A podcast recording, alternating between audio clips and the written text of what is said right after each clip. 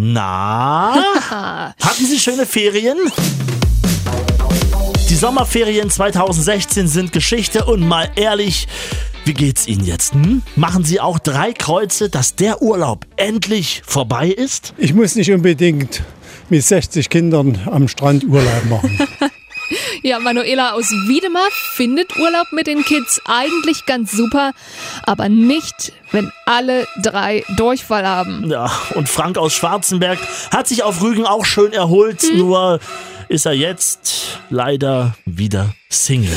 Wie war's bei Ihnen? Wir schenken Ihnen Urlaub vom Urlaub. Ja. Ein Wellnesswochenende mit allem drum und dran wartet auf Sie, wenn Sie uns erzählen, warum Sie heilfroh sind, dass die Ferien endlich geschafft sind. Per Telefon oder natürlich auch per Mail an radio.rsasachsen.de.